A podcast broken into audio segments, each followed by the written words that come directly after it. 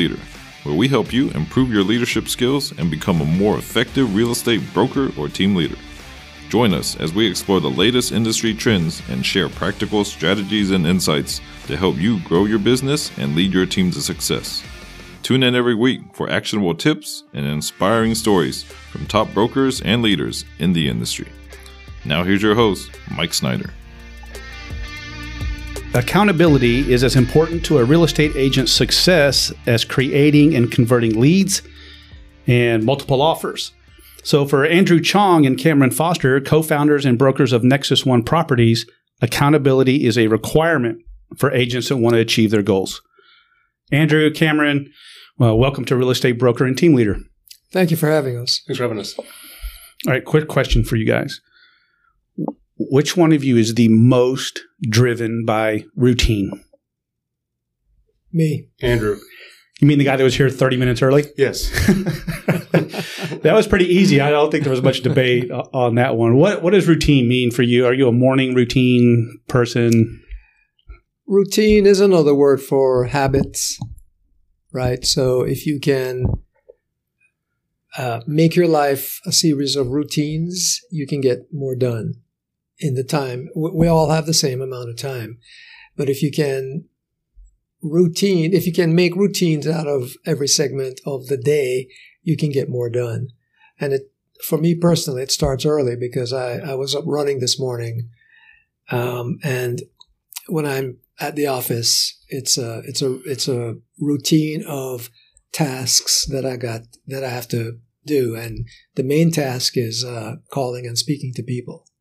So you can, uh, the more routines you have, uh, it's another way of saying the more disciplined you are, and you can just get more done.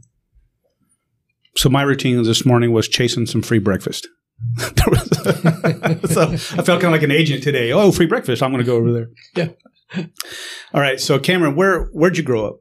Uh, here in Katy, Houston. Uh, okay. Where'd you Where'd you go to school? Taylor, back when there were three high schools. Oh, that's right. Now there's ten being built, and the I, I think there might be more after that. What What was your path to getting into real estate?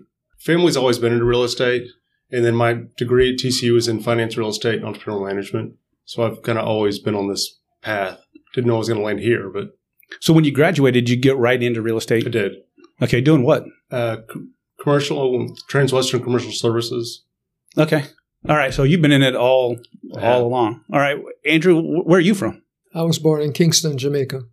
all right. Did you grow up there? Yeah, uh, came here when I was seventeen. Okay. All right. What was your path to real estate? I was working for a big insurance company. They sent me out to, I think, Arizona for a conference. And on the way back, I picked up Robert Kiyosaki's Rich Dad, Poor Dad book in the airport and basically read it over the next um, couple of days. And a couple months later, I was uh, fired and decided, you know what, man, I don't like working for people and I'm going to get into real estate. So that's how I happened. That's, that's, that was my path to real estate. What was the, when did you start thinking, Andrew, about becoming a broker? Well, Cameron and I met at a big broker. And prior, I had started an accountability group and I invited um, I was looking to enlarge the group. There was two or three of us, and I wanted to to add some more members. And Cameron brought his team over to the office, and I actually looked him up, and I saw that he was doing uh, quite a good business, and I invited him to come and join the group. And so that's how we started to get to know each other. And then we started talking about uh, what would we do if we had a broker, uh, if we had a brokerage. Um, and I think uh, one one conversation led to about two years of meeting every week to talk about putting together a brokerage. Uh, I forgot to mention that the biggest impetus was both he and I took a training course, which that particular training course turned my business around, and Cameron had a similar result as well too and we didn't get it from the big broker that we were at. It was it was um, a third party training, and we decided to put a broker brokerage together with some of the principles of that training that we received. So one thing led to another. We we started looking for office space. We found a space nearby in Katy. It was the right size and everything, and uh, we pulled the trigger on it and uh, we signed a lease. We didn't have any furniture, and uh, that's how we started. Cameron, prior to Nexus One, you had your own brokerage. I did. I uh, was with a small broker, big name broker, and everybody was upset with how things were being run. And so they all came to me, said, Hey, why don't you start a brokerage? We'll all go with you. I said, Well, guys, I'm not a broker. Said, Well, don't worry, we'll figure that out. I said, Well, okay. And I started look, doing the math, and I'm like, Well, I can pick up 10 agents day one. Sure, let's do it. So I opened up uh, Cameron Foster Properties over in Spring Branch. And of course, coming out of commercial, I leased 4,000 square feet office space, got everybody their own desk, their own office. And a few months later, I figured out nobody goes to the office in residential and sits at their desk all day long and makes calls and does that. So it's, I learned a lot of stuff the hard way. I feel like TCU owes me a refund on some of that. I asked my daughter recently, I'm like, hey, did, did your degree and all your coursework, did that help you in your job? She's like, yeah, some of it, but they didn't, they didn't teach you how to deal with other adults. There's a people factor. So that that decision was pretty instant. I know I'm going to do this. It was, and it was great timing. It was 07, which if you were in the business back then, you know that that was a great year to open a brokerage. How was the decision like between you two guys to say, let's do a brokerage together? Let's open this up. That wasn't so instant, was it? No, that was a much longer conversation. We met together for a couple of years, going over making plans. Uh, I brought what I liked and didn't like from a previous brokerage that I ran. And then we kind of played on, we both been with a couple brokers at that point, what we liked, what we didn't like, um, to kind of create a little bit more of a hybrid of a model. Because the current brokerage system of today, I think, is failing agents. Oh yeah, how? You know, it's uh, it's a race to the bottom. They're uh, everybody's competing on splits and shiny objects and sometimes more is just more. Uh, and it's become a recruit as many people as possible. Some will make it, some won't. Oh well, I got another desk fee out of somebody, and I think it's a disservice to the industry that agents really need more guidance, more help, because what they teach you to get past the test is about all they do. They don't teach and you how to become a real estate agent. Not even close. Andrew, do you see that when you talk to new agents, uh, not necessarily new in the business, but agents you're talking to about moving, where like, wow, I'm not getting what I thought I was going to get from my broker? Every single conversation. The the challenge is is that most people coming into real estate are coming out of a job, right? So they had structure. They were told what time to show up what time to take lunch, what time to leave. They got two weeks vacation. They got a uh, an adjustment in their income every every nine months or whatever. And coming into real estate, they have to create their own structure, uh, what they're going to do at 9 a.m. to 5 p.m. every single day. And most people don't know how to do that because they've never been taught. They're coming out of an employee situation. So it's it's quite a challenge and then the uh, marketing and advertising part of it is also a challenge because now everything that you do is coming out of your own pocket. And oftentimes, agents don't see, they don't get the immediate return on investment that they expect. And so, therefore, they lurch from one marketing program to the next, and they're spending money and spending money and then the end of the year comes and they get the bill from HAR, but they haven't, they've only done one deal. And they start thinking about going back to their old jobs. So it's, it's, it's a, it's a big challenge, I think, for agents, uh, new agents coming into the market and even, even uh, veteran agents who have not been uh, have not invested the time to create business plans, to create marketing programs, uh, to build a database of, uh, to build their sphere of influence and so on. You said something interesting about they go back to their real jobs.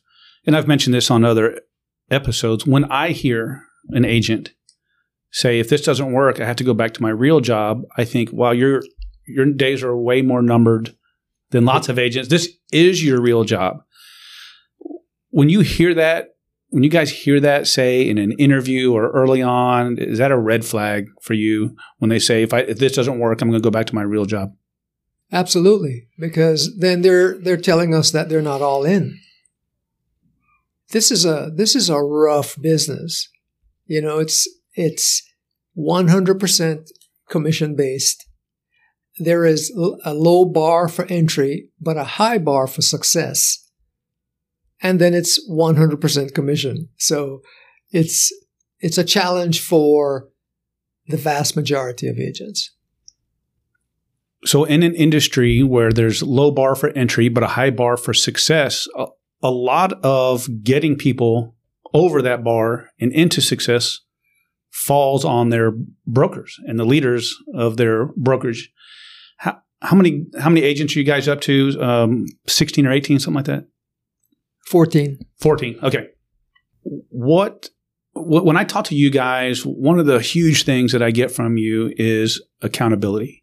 And I, and I really like the way you guys talk about that, the way you implement that, especially if you've got new agents or agents that aren't used to that accountability. Wow, I've never had to be the marketing manager. I've never had to do a business plan. I've never had to do think about my sphere. I've never had to do that. The the dictionary defines accountability as responsible for giving an account or obliged to accept responsibility. How, do you, how do you define, Andrew, how do you define accountability? Well, in our structure, accountability is what did you do towards your goals in these last seven days? We have a accountability meeting every once a week, and so it's a structure for them to come in and to uh, report on their activities for the last seven days. So that's it's a it's a tactical thing. It's it's what they are doing, and then of course we check in with them to make sure that they're moving towards their goals. This is a very distracting business, and so if there is no structure to keep an agent focused on what they need to be doing, they can easily fall off. And the next thing you know, two months goes by and they they haven't made a phone call. they've, they've been busy, but busy with what? And they haven't made a phone call. And without a business plan, you can be busy. But are you doing the things that are necessary to move the ball forward, to move your business forward? You, you can be busy. Uh, on the flip side, you can have a plan. But if you're not doing the things, you're not doing the actions, it's just a plan. Who cares? Most agents are very busy, they're just not very productive. You know, when you sit down on Friday and they say, Well, I had a really busy week, you know, you ask them, Okay, what did you do? So, well, you know, I got my dry cleaning and I cleaned off my desk and did some Facebook. Well, did you have lunch with anybody? Did you call anybody? Well, I made two calls. Okay, all week you made two calls. How about lunch? Well, I went to lunch with my sister. Yeah, okay. You know, it's how many contacts did you really have? Because, I mean, at the end of the day, it's database management and strengthening relationships. And the faster they figure out that, the faster they figure out how to make money in this business. So, Cameron, what do you guys do as leaders? What do you do to hold those agents accountable? What are you guys doing? That's the tricky part because everybody's subcontract. These aren't employees. So you can't just say, come here, do this, do this, do this, you're fired. You know, so you've got to be able to, you know, I like the saying, step on their toes, but don't mess up the shine. You know, there's a tact with it. You know, it's, and each agent's a little bit different you know, and you can't take the same form for every agent or they'll pull away, you know, so you've got to have, you got to be able to keep them on track, but not lose them in the process. Can you feel when you're losing them? Oh, yeah. Then what? You can see it in their face. You just hope it's not too late at that point. But there's some you don't mind. You're like, okay, we're losing you, and that's okay. There are. I mean, some people aren't cut out for this business. Right. And you can usually figure it out pretty quick. What's quick? I can tell you when they're taking the classes at Champions who's going to make it and who's not. Oh yeah. But, you know, I've been surprised once or twice, but it's rare. Okay. Andrew, what are some of the things, what are some of the conversations you have about accountability with agents? The main point that I stress to them this is accountability to their own goal or goals. This is not goals we set for them. These are goals that they set and our our job is to keep them focused on their own goals, moving towards their own goals. And so when you break it down from there, you're talking about uh, the, the tactics to get there. Uh, how many calls are you going to make this week? How many handwritten note cards are you going to write? Uh, are you going to visit anyone at the new house that they just bought that you put them in? Or are you going to visit them, drop off uh, a birthday gift at their workplace? Are you going to any networking events? How are you growing your database? How are you meeting new people who might need your services? Are you hosting open houses every weekend? Uh, so uh, this business is very tactical, right? There, there are, you know, a myriad of things one could be doing to meet people and to get into a transaction. Uh, and uh, the typical agent is not going to do 50 things. Uh, we don't want them to do 50 things. We want them to do three or five things very, very well. Because if they do those three or five things and, and this is not, here's 50, pick the three or five that you like, right? Because what you like might not be what works. What you like probably doesn't get the job Doesn't done, matter. right? So we, we, we know from study and training and so on and so forth what the foundational tactics are. And so we focus them on those foundational tactics. Cameron, how do you help them pick which three or four things to do? For the most part, we tell them what three or four things they need to do, you know, and then based on what their personality type is and what their sphere of influence is and who's in their database and if they have a database, uh, would depend on kind of where you go from there. But we've taken a very, very focused approach to how to sell real estate. So many brokerages are offering, you know, three different plans and four different online deals.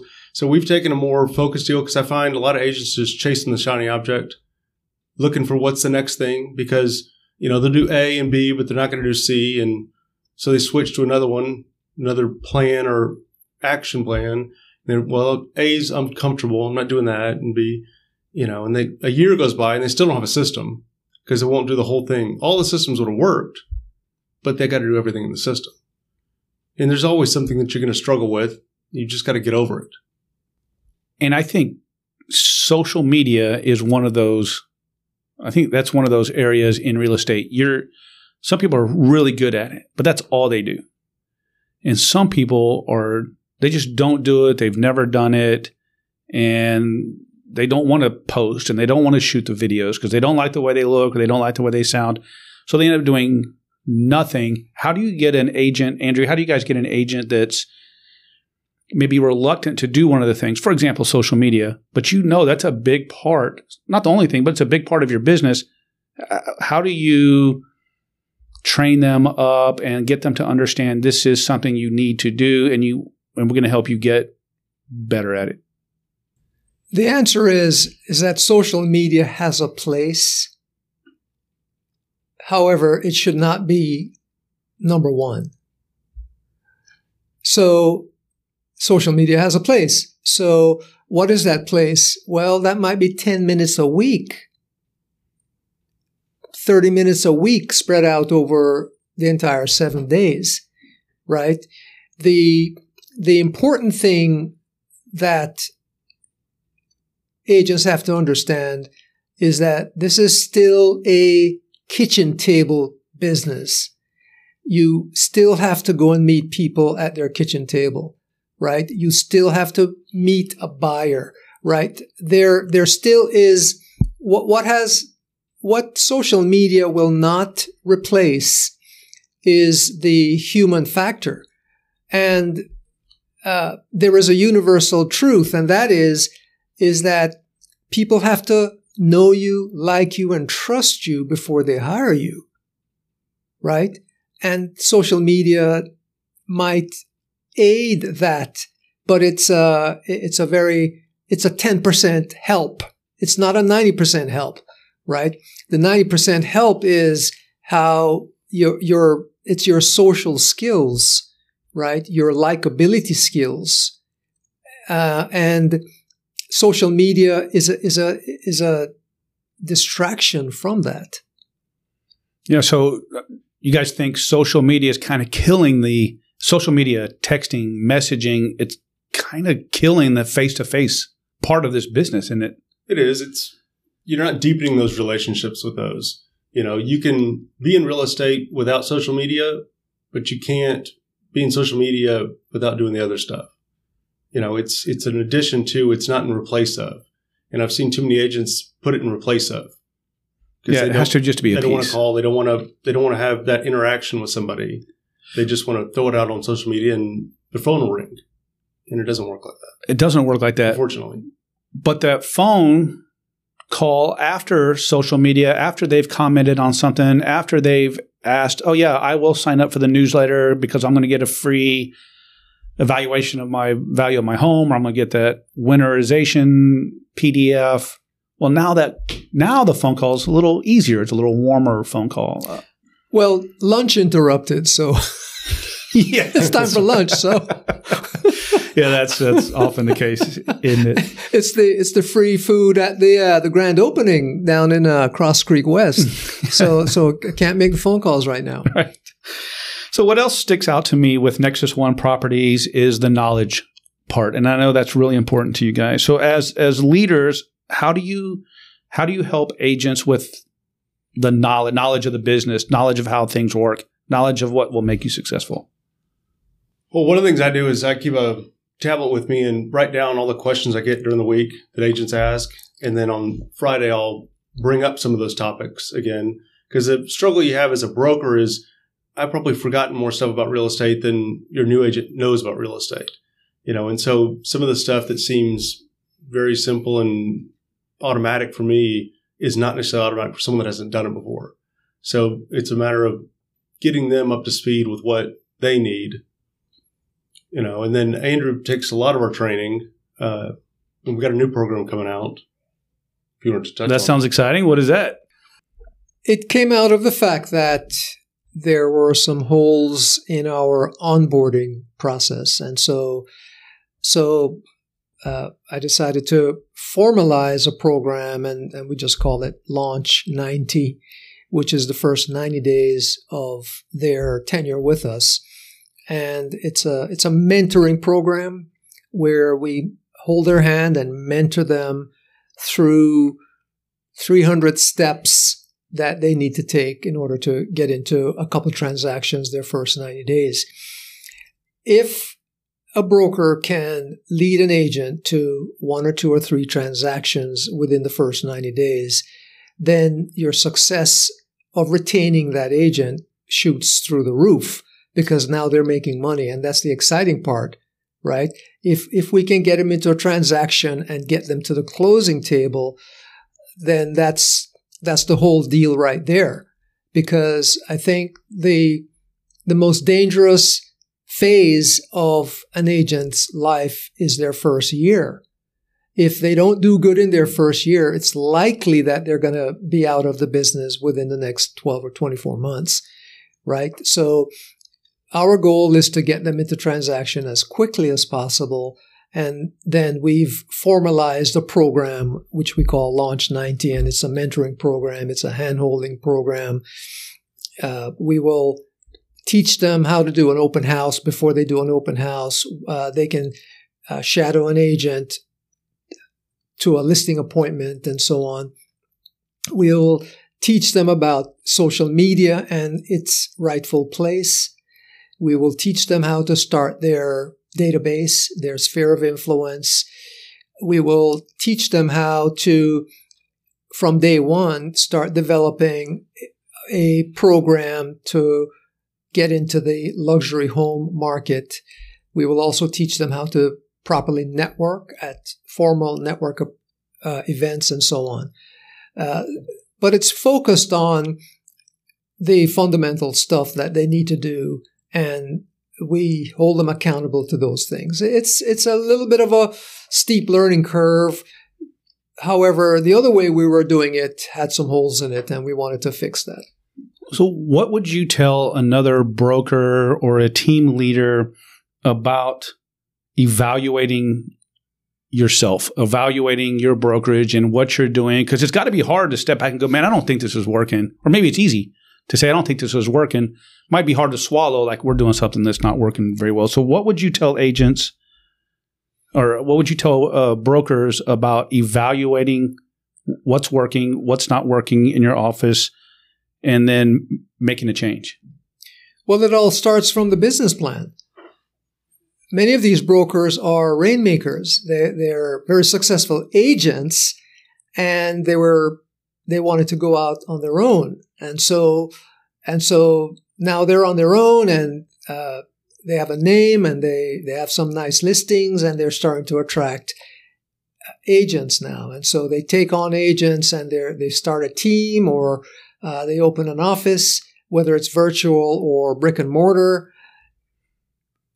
Most agents do not have a business plan. And when I say most, I'm talking about 95% do not have a business plan. So I would not expect a broker, maybe, a maybe, maybe, uh, by virtue of the fact that someone's a broker, now they're more serious about business and now they have a team or something of that nature. Uh, maybe they've taken on rent and insurance and so on and so forth. So now they have to get a lot more serious about running a business and they start to uh, put the outlines of a business plan together, it all starts with the business plan. It all starts with the vision, and then it all, and then you translate the vision into a business plan. So, how do you know as brokers that you do need to make a change? Is do you, do you guys meet regularly to discuss to discuss just how things are going, Cameron? We meet every quarter, no matter what, just discuss how the company's moving along, things that are working, things that aren't working. Um, and then the benefit of being a smaller firm, we've kind of got our ear to the grindstone on, you know, what agents are needing, wanting, and we'll do a meeting just between two of us and figure out, okay, how do we handle this scenario that agents are wanting this or we're getting pushback on that? Um, how do we better serve them? And as a small brokerage with two leaders, uh, you know, 15, 20 agents, and I know that kind of fluctuates sometimes. Where do you guys go for your information and your knowledge and what what what are your sources for mentoring and and getting information to lead a brokerage? Just self-education and a little bit of uh, networking with other brokers. The the thing is is that this this business is has been around for a long long long time. And so it's a it, by and large it's a very simple business. So there there's not much complexity to a real estate brokerage right? You sell a house and you pay the rent right and then as a brokerage uh, you take on the the responsibility to recruit and to support agents, right? So it's it's a pretty simple business, pretty straightforward. And you know, when when we sit down, uh, one of the primary things that we have a goal for is growth. And so we review the recruiting efforts that we've uh, done the last 90 days and we make adjustments. And we talk about the agents that we have and how do we uh, what do they need and how do we help them and and uh, do uh, what kind of training do do they need and and support and stuff like that. So it might be simple and straightforward, and you guys are helping them get the knowledge. You're holding them accountable. Cameron, where does the perseverance part come in? Well, probably the biggest challenge is retention. Once you get them in the door, because it's so hard to get somebody in and then you train them up and then they leave. is the struggle a lot of brokerages have. So then it's a matter of okay, how do I create that loyalty to get that agent to stay and continue to grow? You know, and I think that's you got to give them some empowerment within the organization, let them feel like and be part of something. You know, uh, and that's why I think it's good to have your agents be heard. You know, ask them what do they like, what don't they like. You know, because it's if you're not willing to change at least a little bit, I mean, you don't want them to derail you from your primary goal, but they need to feel heard. From an agent standpoint, I think, especially when they're coming out of a different industry, and like we talked about, they they haven't done business plans and marketing plans. They don't know how. Yes, it's simple and straightforward, but it's hard. You you've got to make the calls and, and do the things. It seems like. Do you guys feel like it's easier now? Are agents kind of bailing out now while this isn't working? I'm I'm going to go to a different brokerage or I'm getting out. Is that happening sooner and sooner than it used to? I don't know. Um, I, I, think I think the market is the biggest influence. We're in a shifting market right now, and and coincidentally, we have the most real estate agents, uh, the biggest uh, agent count in HAR history. And that's because the last several years, homes were selling so fast. And this always happens that when the market is rising, agents come into the market. And then when the market turns, agents leave the market. And during this time, uh, TREC raised some of the standards and so on and so forth, but that hadn't seemed to stop anybody from uh, getting licensed and jumping into the market. Um, so I think the market has a big influence because it also affects people's mindsets, right? It's on the news, uh, the higher interest rates, uh, the slowing market, and so on and so forth. And then coupled with that, the Houston market has been somewhat insulated because we we continue to grow, and on uh, every corner of the city is growing.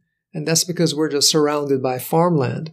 And a developer just has to strike a deal with a farmer and buy up 2,000 acres, and then they plan a brand new community, right? So uh, housing costs are reasonable. Uh, there's plenty of jobs in the area. And so, so coupled with that, I think uh, uh that kind of thing has insulated Houston but we will see a we will see a, a downturn because we're already seeing it with what our agents are telling us, with uh, you know the, the the fact that some of their listings are staying on the market longer and so on. So, Cameron, when you see when there is a downturn, even in an insulated market, and you have agents that are starting to get discouraged, what what are your conversations to say? Uh, you know, what, you kind of have to become a cheerleader at you that do. point. Hey, man, you're doing you're doing all right. You're doing the things that you're required to do. The success will come. This is just momentarily. What are those conversations look like? Well, it becomes a skills based market. You know, you've got to hone your skills in.